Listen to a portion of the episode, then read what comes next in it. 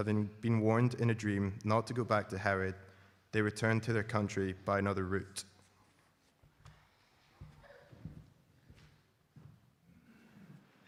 So, we're going to think together for a few minutes uh, about this journey to Jesus. We're going to follow this journey of the wise men. I imagine for many of us it's very familiar. Uh, perhaps you've been to a nativity play or you've participated.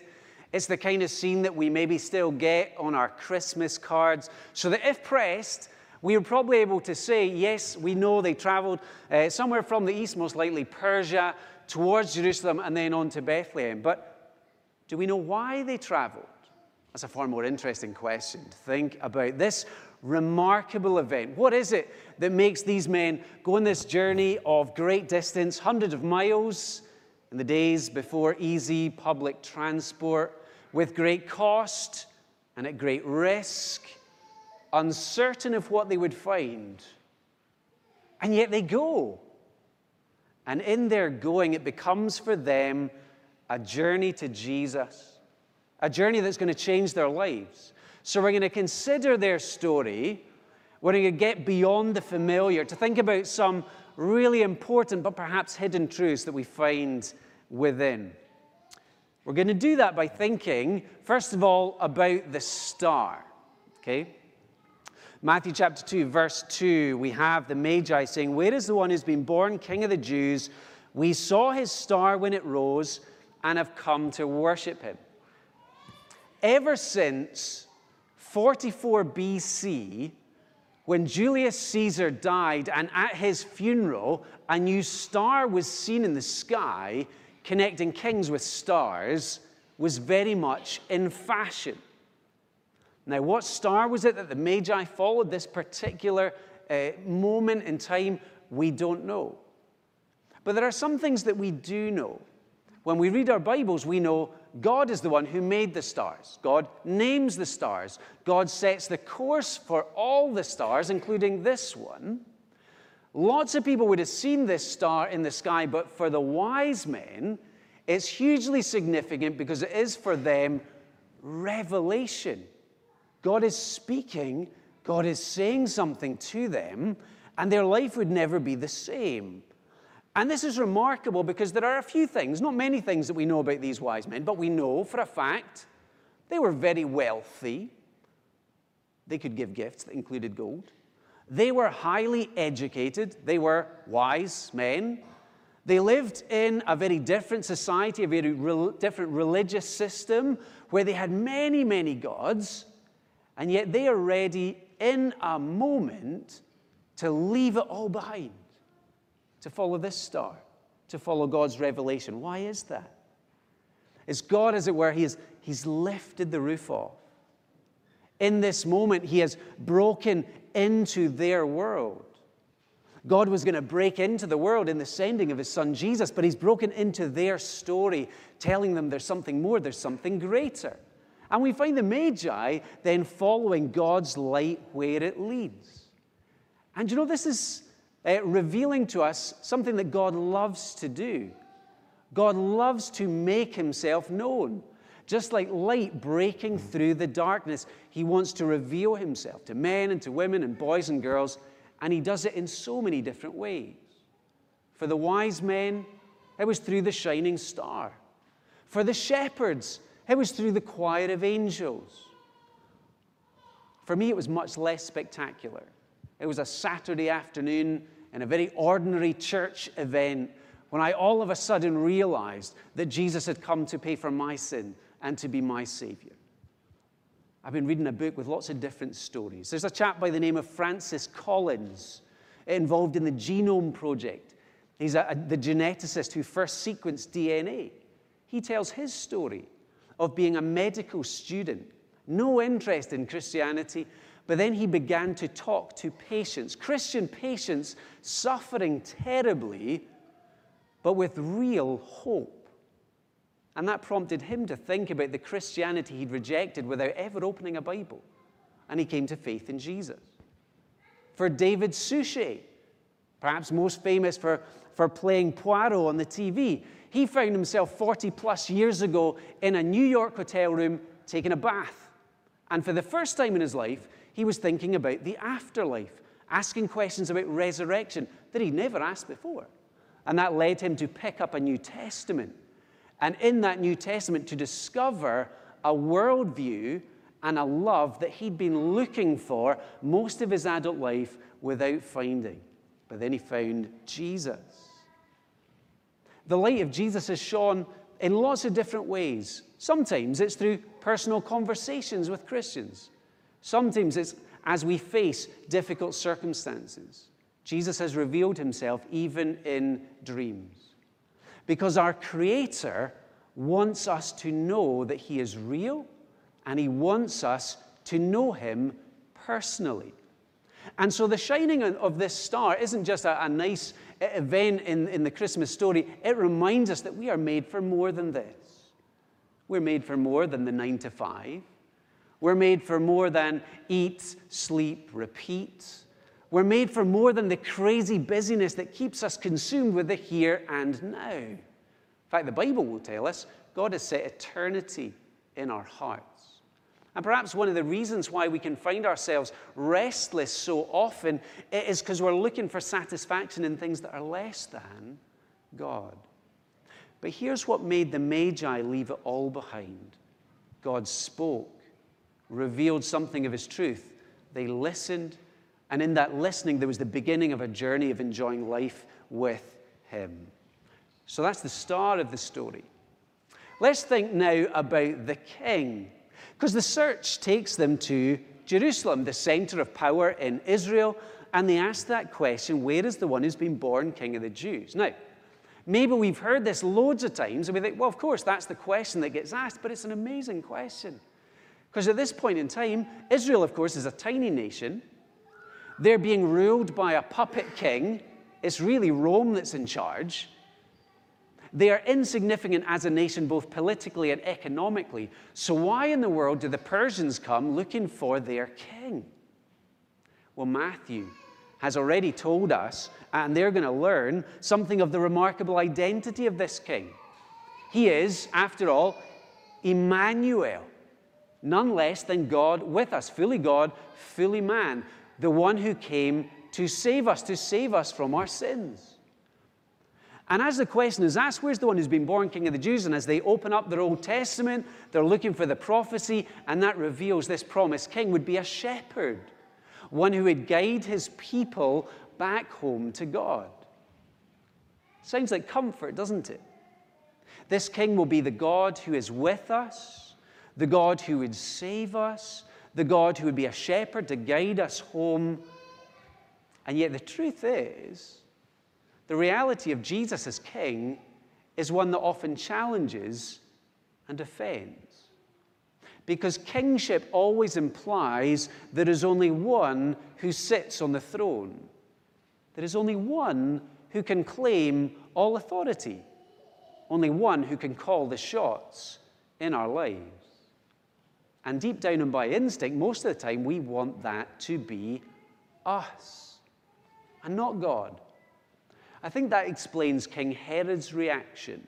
We didn't read the whole story. Herod, first of all, tries to dress up he's really keen to go and find uh, the baby Jesus so he can worship, but actually, his plan is to kill baby Jesus because he is a king who is determined to remain on his throne, whatever the cost. Maybe that partly explains why Jesus can be opposed or rejected in our own lives because we want to be in charge. We want to call the shots. It seems very limiting to our freedom to have to owe our loyalty or obedience to another. Maybe you've had that reaction. Maybe that's your reaction to Christianity and to Jesus today. Well, let me encourage you this Christmas season to consider this king, the king who's revealed in the Bible, the one who turns everything upside down.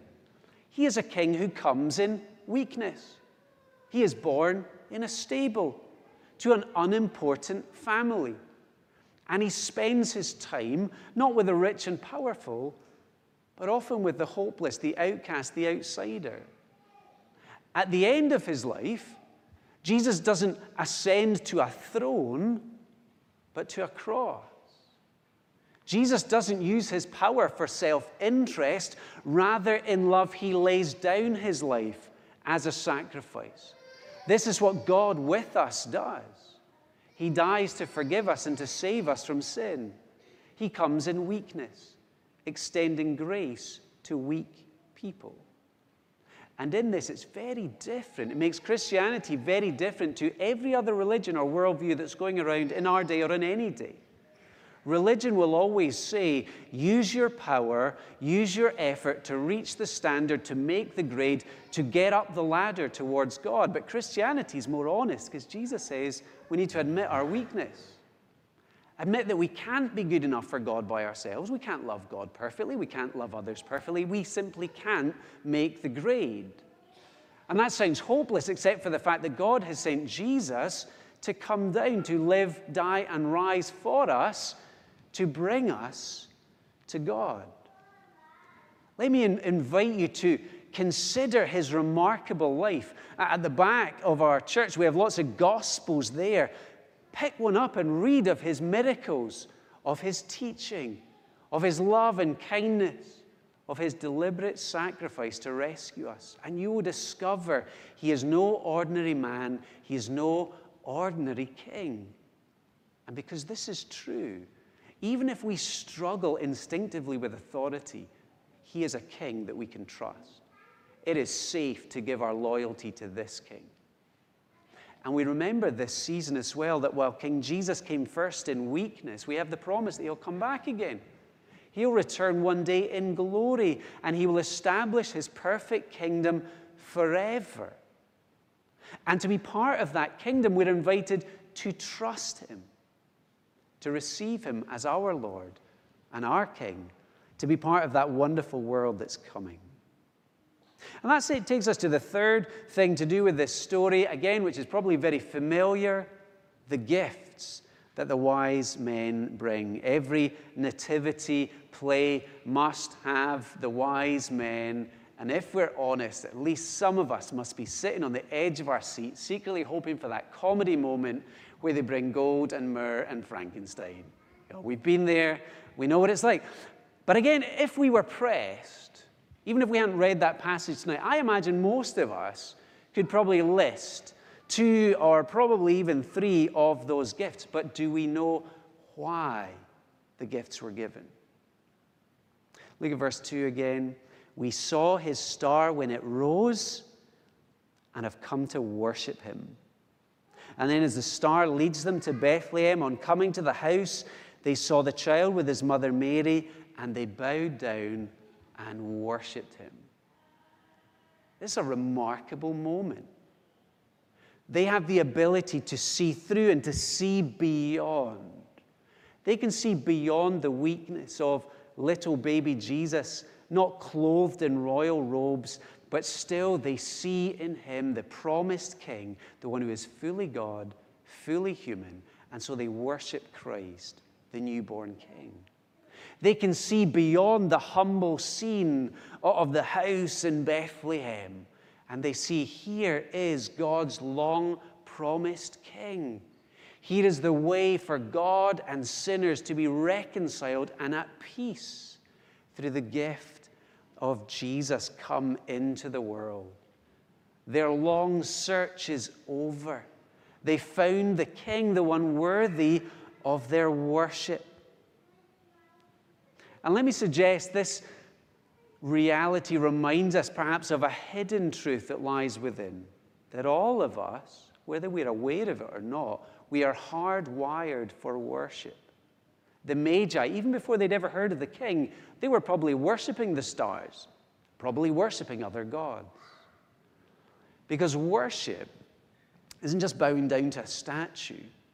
Worship happens whenever we make something ultimate in our life. That thing that we look to for security and purpose and identity and joy, and that comes in many forms. It could be work or wealth, it could be a relationship or beauty or power, comfort or status.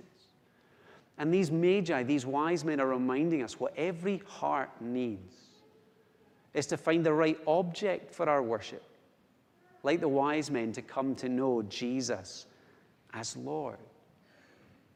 So we come to journey's end, the wise men worshiping. Can you and I see beyond the familiar stories of Christmas that we hear read and sung about every year to see the life changing, history changing reality? God the Son has entered in to be the King who would serve us and the King who would save us. That by trusting Him, He would shepherd us home to life with God. Will you and I walk in the wise men's footsteps?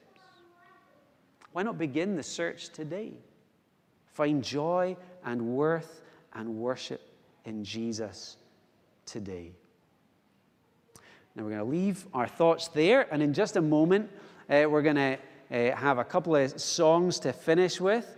Uh, but uh, before we do that, some invitations, uh, a number of them.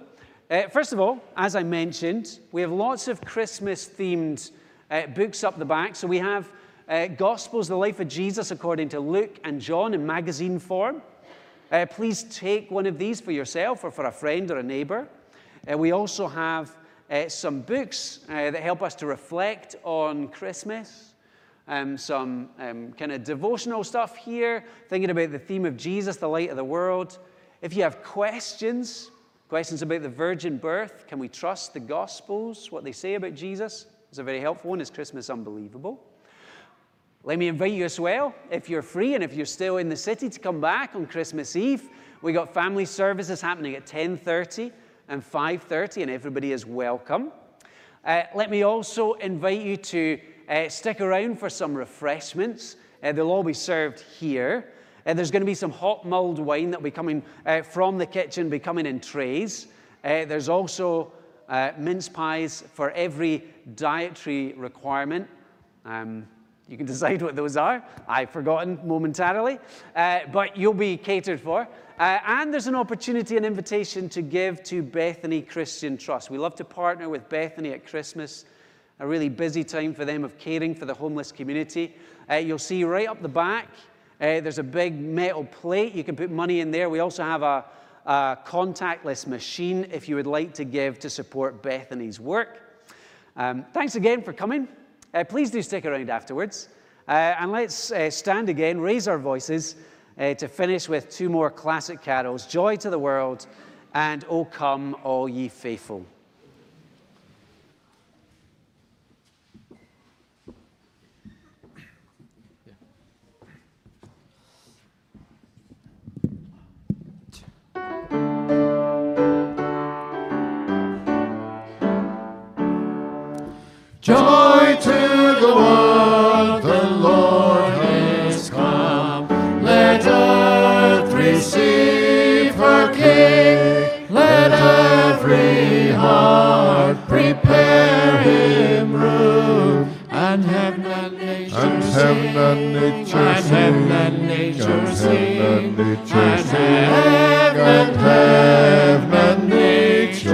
Sing.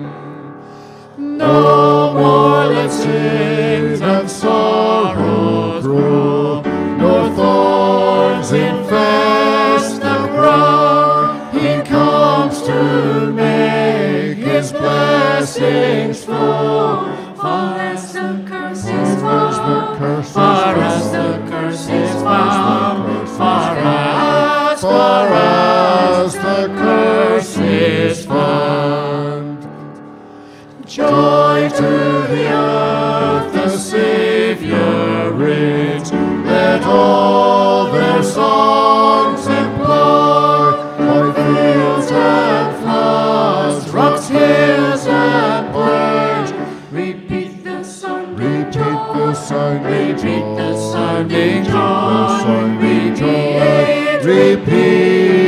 The sounding joy.